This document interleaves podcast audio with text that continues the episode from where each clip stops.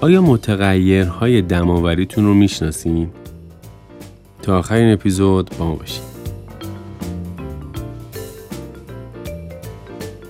دماوری قهوه خوب یک مهارته.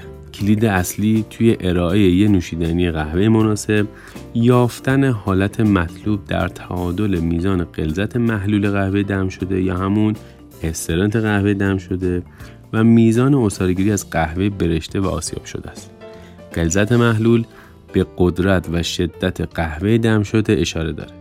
اینکه تا چه حد غلیظه و نیاز داره تا با ذائقه‌های تک تک مصرف کننده تنظیم بشه.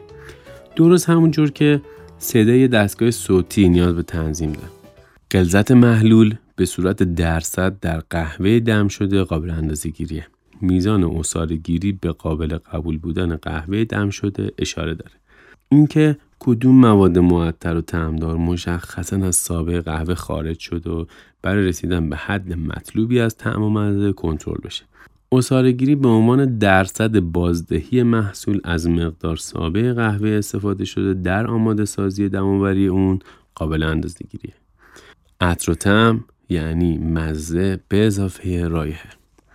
غلظت محلول قهوه به ترکیبات شیمیایی که آب داغ میتونه از دونه‌های برشته و آسیاب شده عصاره بگیره مربوطه.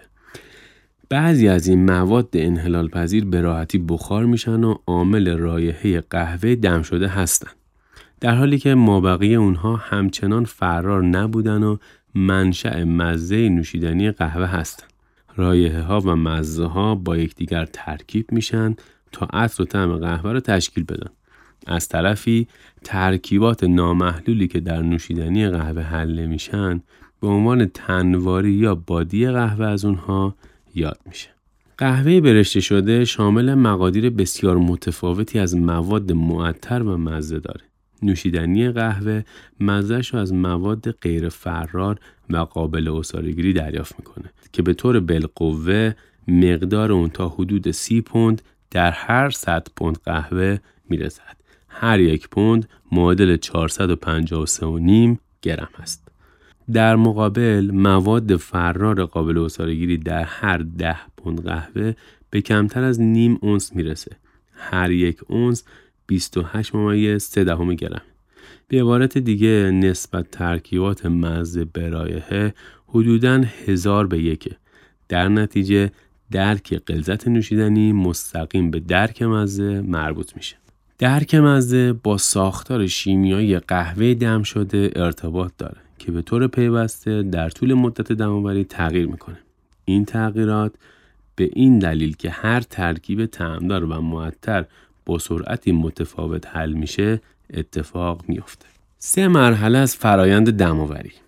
برای دستیابی به حالت مطلوب تعادل میان غلظت محلول و عصاره‌گیری کنترل کردن فرایند دماوری ضروری است. فرایند دماوری به تنهایی در سه مرحله پیش می رود. یک، خیساندن. همونطور که فیبر دونه آب داغو جذب میکنه، گاز از ذرات قهوه و فضای خالی روزنه‌ای بیرون کشیده میشه، یعنی فضای کوچیک بین ذرات. این مرحله ذرات رو برای عصاره‌گیری مواد محلول آماده میکنه.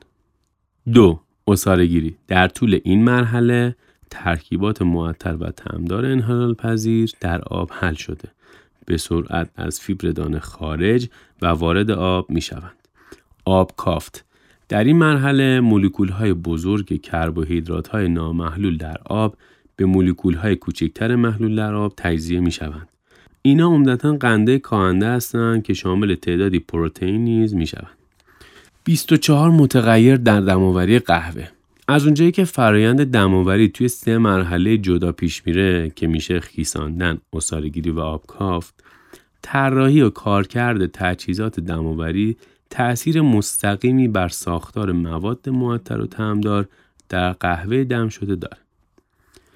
بنابراین کنترل کردن فرایند دماوری نه تنها به معنای کنترل کردن متغیرهای مربوط به قهوه، بلکه به معنای کنترل متغیرهای مربوط به تجهیزات دماوری هستش.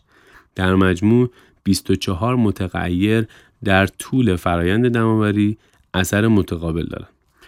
کنترل کردن تمام این متغیرها برای دستیابی به حالت مطلوب تعادل بین غلظت محلول و عصاره‌گیری یه مهارته.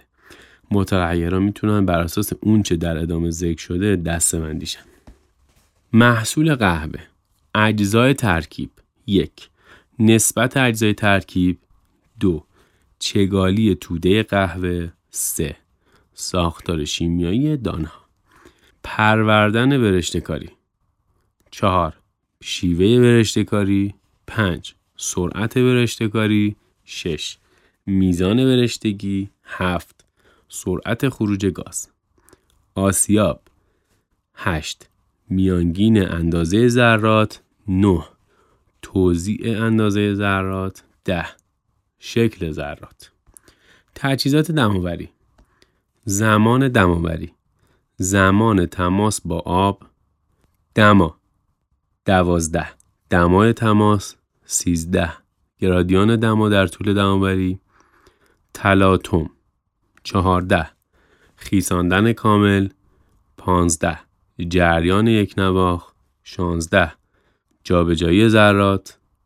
روش صاف کردن هفده، روش جداسازی هجده، میزان شفافیت. شرایط نگهداری نوزده، مدت زمان و روش نگهداری بیست، دمای نگهداری. عوامل مؤثر فرمول دم‌آوری بیست و یک، قهوه بر اساس وزن بیست و دو، آب بر اساس حجم آب بیست و سه، ترکیبات آب بیست و چهار، تصفیه آب. یه نکته رو که میخواستم بهتون بگم اینه که برای دیدن جدول‌ها و عکس‌هایی که داخل این مقاله وجود داره لطفاً به سایت ژاو دات کافه بیاین، تو قسمت مقالات این مقاله رو پیدا بکنید و عکس‌ها و جداول مرتبط رو ببینید. توی بخش دوم این مقاله به تشریح کامل این بیست و چهار متغیر اشاره خواهیم کرد.